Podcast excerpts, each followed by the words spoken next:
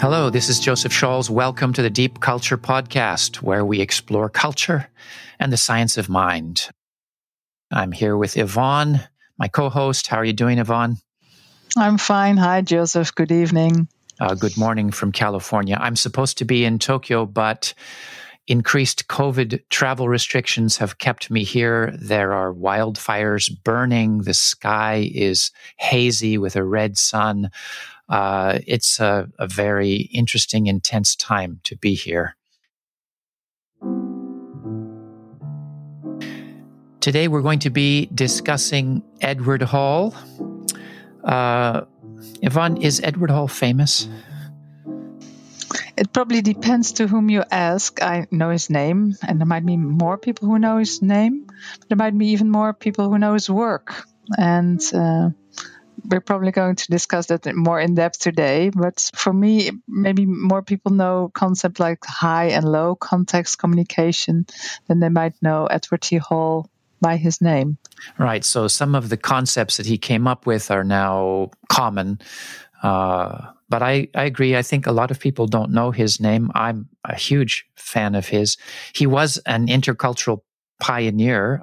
Uh, in 1959, he published The Silent Language, and that's considered the starting point for the study of intercultural communication. I think he was way ahead of his time in his understanding of culture and the unconscious mind. I discovered the silent language on an airplane flying to Boston. That book was on a background reading list for graduate school. And at that time, I had been living in Mexico and Japan, and I'd had these powerful experiences there. But reading his book, he was putting into words things that I felt, but I couldn't explain, like how in Mexico people use time differently. And he was analyzing these subtle cultural patterns like time and how we use space and how those patterns shape our mind. It was exciting for me to discover words that could go to the things that I'd been experiencing. So, Yvonne, what image do you have of Edward Hall? Well, I don't have such a clear image of you about Hall. You have this clear moment in this airplane, and it's more that I've been knowing his work and, and I was impressed by it. But actually, I do use it with people rather often. Those concepts about time, monochronic time, polychronic time, even people who have are having bicultural marriages sometimes don't have these words present and they have well issues with each other and once they understand and really understand well I do things linearly, one thing at a time, and the other person, for instance, has more this multitasking kind of way of living. Time is, is more elastic, can be so different. So that's what I really find intriguing by his work about time, it's about space, really about fundamentals that are very uh, useful. And fundamental in that they are subtle but powerful, which is an interesting combination. Yeah, and talking about obvious, that's one quote of, I think it was his second book, that he says, and I've even written it down. It's frequently the most obvious and taken for granted, and therefore the least studied aspects of culture that influences behavior in the deepest and most subtle ways. Um, and I took this quote also as, as a quote in my the book I published myself because I think it's so powerful. It's not sometimes in the large things, but it can be in s- such small things, and we forget about them. They're a blind spot. They're on are in the automatic in the autopilot, and we take them for granted, but they're not, and and that's meaningful. And maybe that's one reason that it's the tiny little moments when we're traveling in a foreign country or we have a foreign experience, the tiny little moments that stick with us because they are touching some very fundamental issues. They're not actually such tiny little things.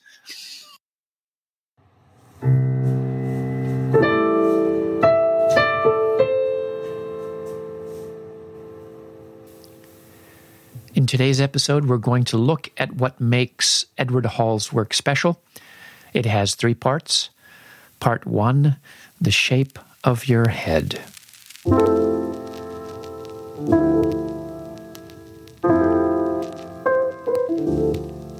Hall was interested in cultural difference, but to appreciate his perspective, we need to get into our mental time machine and go back before his time, say 150 years, to see how were people thinking about cultural difference. What do you think, Yvonne? People were not traveling that much and not that far. There were only a couple of people traveling, and they brought with them those exotic goods or coffee or tea, and they had been taking that and carrying their stories. And maybe it was more talking about foreign places as exotic and strange and um, you know and people made up their own stories about these strange and, and, and foreign places and it's not easy to understand if you hear all these stories and you see that people are acting in a different way and they may look differently and they may live in different buildings and they may eat different food. How do you make sense of all of that? In the earlier days of this field in the 19th century, people were talking a lot about nature versus nurture. This was the starting point, I think. That was the starting point. and uh, until today, even in training sessions, I hear people say that, you know, that's nature, no, it's nurture. So you get into this debate about either or, you know, it's either this or that. When you go back in time, uh, it's interesting how well, maybe the paradigm has changed. It has. I think that in the 19th century, for example, the idea that nature controlled behavior or influenced behavior was very, very common. The idea that race would affect how people behaved or phrenology. Are you, do you know about phrenology? Phrenology was a pseudoscience, something totally disproven now, but something that many people took seriously in the 19th century the, uh, the the idea that the shape of your head explain your character because somehow parts of your brain are developed and they push the skull out. So, like if you feel the back of your skull and it's rounded, this is supposed to be the place for parental love. And if it's rounded, you have a lot of parental love. And I'm looking at a, a some phrenology pictures and looking at this, I can see that my nose is a kind of pointed nose. And according to this phrenology chart, that's a feminine nose. And my pointed chin is a kind of feminine chin. So, uh, this idea that the shape of our head influences our behavior was a pseudoscience in the 19th century, but it goes together with this whole idea that biology is very closely related to behavior. Yes. And we've also seen the downside of this thinking, of course, which is really why it's important to have a look at history and, and also recent history. Because that kind of thinking is at the root of a lot of racism and prejudice. But then, of course, we had those early cultural anthropologists, and they had took a different stance uh, on this. Yes. So, for example, the early cultural anthropologists, people like Franz Boas, they had a very different idea about this. And so I've actually got a quote from Franz Boas, and he was, he's considered the father of cultural anthropology, I would think, what he would have called the scientific study of culture. His quote is While individuals differ, biological differences are small. There's no reason to believe that one race is by nature so much more intelligent, endowed with great willpower, or emotionally more stable than another. So this was from 1910 in his book Race, Language, and Culture. And I think this statement was uh, uh, against the grain. It was against this earlier paradigm that biology yeah. determines so much. No, really interesting. Then, you know, talking about history and time, that in 1910 he already proposed this. And also when working with his student, and one of his students was, of course, the famous Margaret Mead. Um, and they continued working on all those topics. And, and actually, what she did, and, and I think, well, she was a powerful lady back then. She went on the age 23 to Samoa, um, and uh, later she wrote the book Coming of Age in Samoa. But actually, what she research was on, on the tipping point of nature and nurture. She had a look at adolescence. So that's the time in life of people that the nature is really important. You know, it's about sexual orientation, exploration, and becoming from a girl, a woman, etc. So what happens there? And there was this notion that probably everywhere around the world youth is rebellious and then you know the puberty. And she found out no it's here it's not you know people seem to be rather relaxed and and have have a good time and there's no rebellion. So there was the cultural element and um, that was influential work back then I think she was writing for an audience of Americans who assumed that certain things were simply universal everywhere. They were biologically built in, such as young people being rebellious. And she found that she was arguing that no, many of the things that we think are universal and perhaps biological are actually culture cultural influence, that we're shaped in important ways by culture. And so there's that paradigm shift that you were talking about, shifting from the idea that, nat- that nature is important to shifting to the idea that nurture or culture in the environment is important. And of course, anthropologists were trying to understand these individual cultural communities, like Margaret Mead going to Samoa. Edward Hall was trained as an anthropologist, but let's talk for a minute about what made Hall different.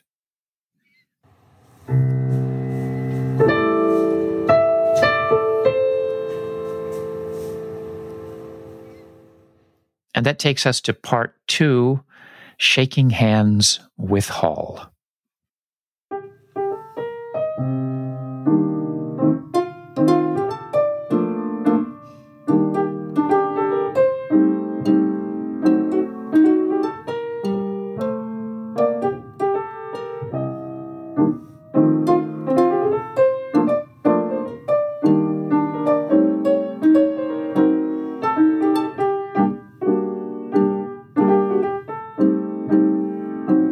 So, what was different about Hall? How, how, was he ahead of his time, Joseph?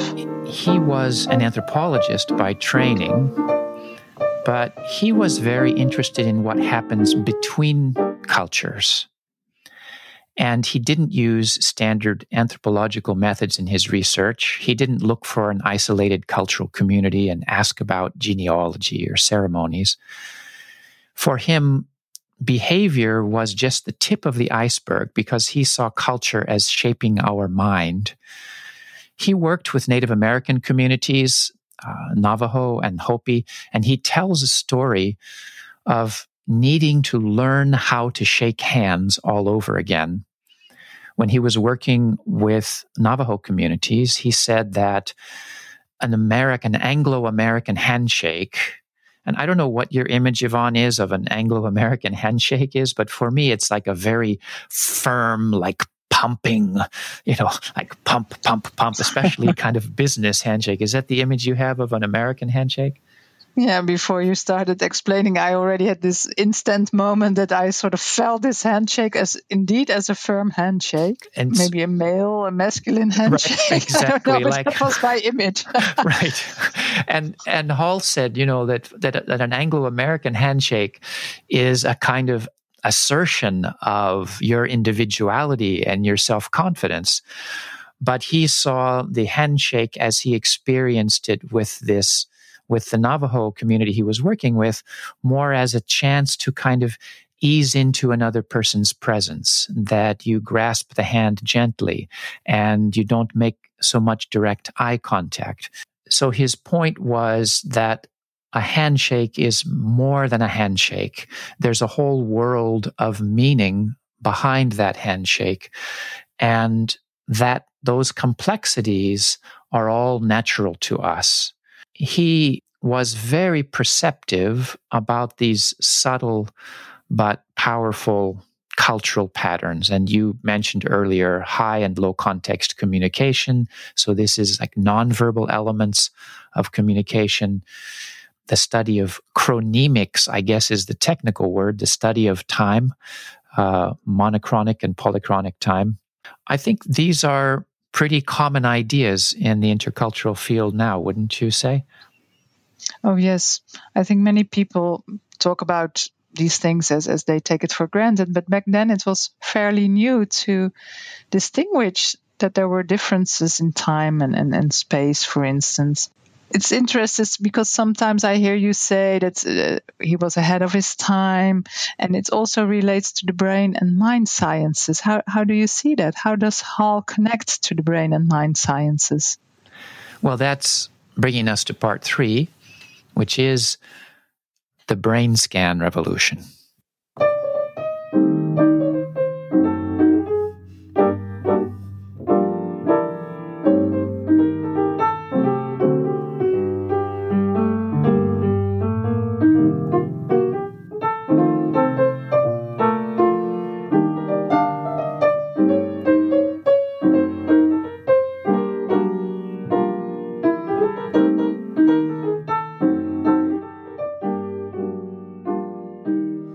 Yes, uh, he does connect, I think, to the brain and mind sciences. The brain scan revolution refers to new technology that allows us to do brain imaging of people in real time while they do different tasks. You know the story of Phineas Gage, Yvonne? Yes, I think it was a rather sad story, wasn't it? Uh, yeah, it's in the um, end. well, in the beginning and in the end. yes, he, I'm not sure about the time in between, but well, it wasn't pleasant for him. I don't think he was uh, working. He was working on railroad construction, and there was a an accident, and there was an explosion, and an iron rod went through his skull just underneath the eye and it passed completely through his skull but he never lost consciousness and it didn't kill him. But which is amazing. It's yeah. it's first of all amazing that it didn't kill him and that he remembered it. But what was remarkable in addition to that was that people reported that his personality changed after this accident this was some of the first direct evidence that different parts of the brain are associated with particular kinds of mental functions or particular elements of behavior or personality. This was some of the first direct evidence of that. And at the time, the only way you could really study the brain was looking at the brains of dead people, and you can't see anything in real time. The technology that we have available now allows us to look at different elements of brain function in real time so that we can say, think of X, and we can put you in an fMRI machine, for example, and look at patterns of, of brain activation. It's important to say that these, a, a brain scan does not necessarily explain how things work. And there's a lot of debate about how to interpret the kinds of results that you get from these forms of from these kinds of technology. But it's certainly true that we have all kinds of information and research about cognitive processes that we didn't have before no, exactly, which is intriguing in itself, you know, that humankind is in this level of complexity and we can do all these things. Um, but then you know, you and I we were talking about culture, intercultural communication. So how does uh, this research, brain research, relate to culture? But but so far, what does it say? Tell us.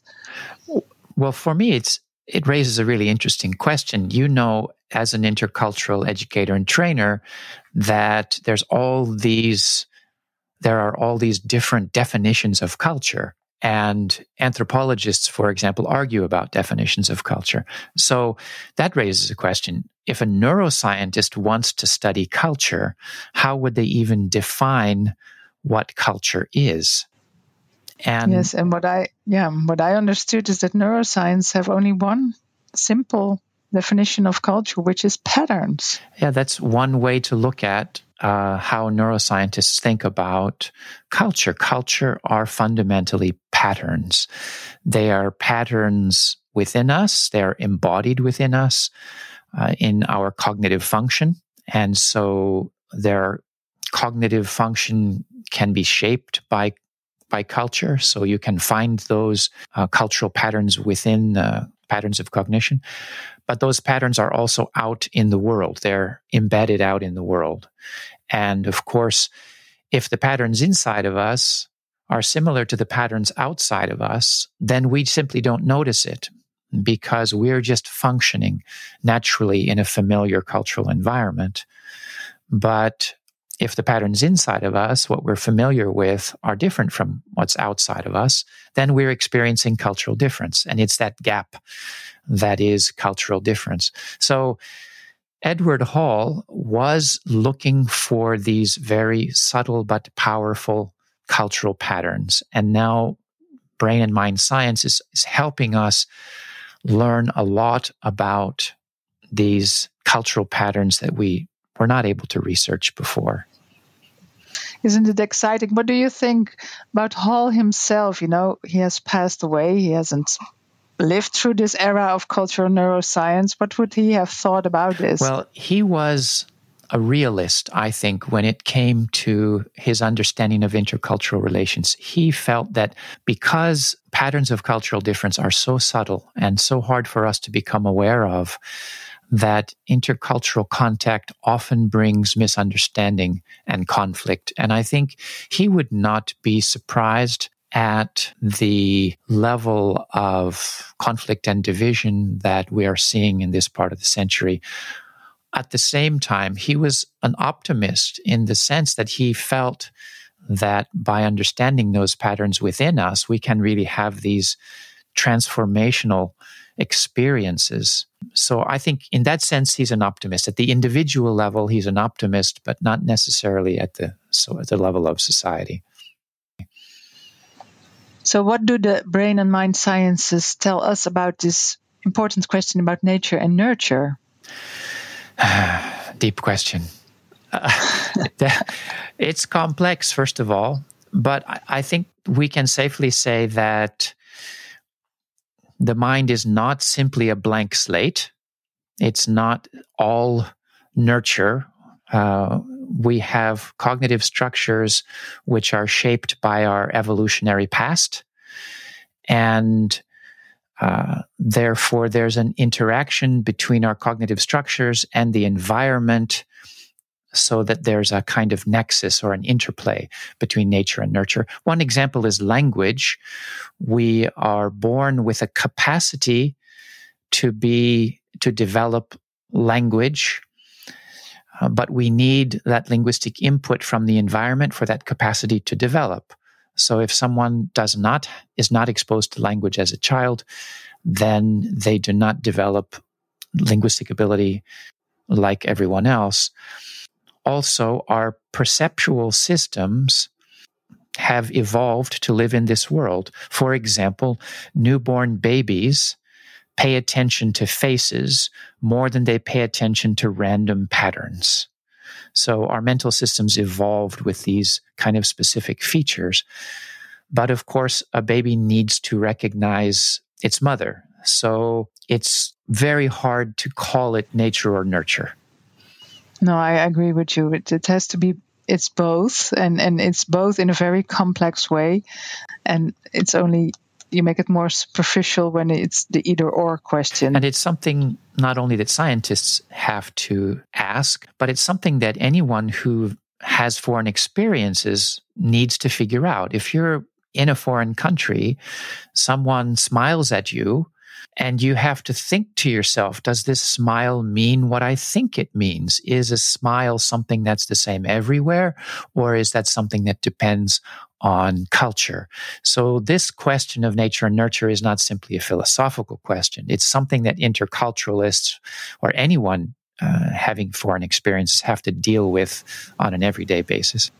For sure. So Hall was good at identifying patterns and he understood that the unconscious mind was shaped by culture. And we now understand unconscious cognition better than we had in the past in this podcast, we'll be talking some more about these unconscious patterns. And hopefully, we'll look a little bit at some of this new research, but also I'm looking forward to talking to individuals about their experiences with these cultural patterns. Finally, Yvonne, as regards to Edward Hall, what would you say is inspirational or more meaningful for you about his work? Well, what is inspirational is it's about those small things that can be so powerful and, and important. What you say about the smile, but it can be anything. It can be literally any, anything. I have a friend and she got a baby uh, in South Africa. She's a Dutch person herself. And it takes a village to raise a child. And, and she knew that. She had been living in South Africa for a long period of time. But it was only when she became a mom herself and had her newborn daughter in her arms that she experienced what does it mean? And that's exactly what cultural difference is about but also when it can be in little things that the child is being taken over from hand to hand from mom to mom. And um, there are more people who take care of the child. So the whole notion, we can think about it, but when the moment we feel it, it's it's so different. And I think that's what's also what is in his work. It was not about theory. It was also about making sense of what is happening between you and I. Oh, I really like this idea that it's about making sense. Uh, and those things can be very hard to make sense of. And y- your story about child raising just reminded me of an American woman that I know living in Paris who was pregnant. And she said to me, you know, in the United States, people touch your stomach when you're pregnant. And in France, nobody touches my stomach and it feels so cold. Now, that's what she reported to me. I don't know enough about that to have an opinion about that, but just something small like that can feel so powerful. And how do you make sense of that? What does that mean? I know that for me, before I discovered Hall, I remember trying to talk to people about cultural difference, but it was not easy to talk about cultural difference.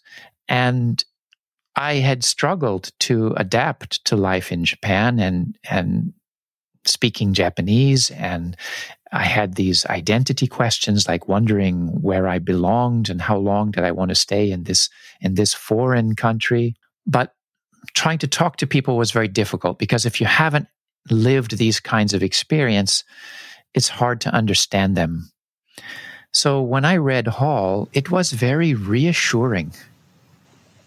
Yeah, and it also shows how difficult it is to adjust, to keep in connection all the time. It takes extra effort, and uh, it also gives additional questions and also about self. And so, if there's a book like or work like his, and and that's reassuring, it's so helpful. Yes, and let's hope that all the bridge people who are going to be listening to this podcast can also get some reassurance from each other as we share our deep culture experiences.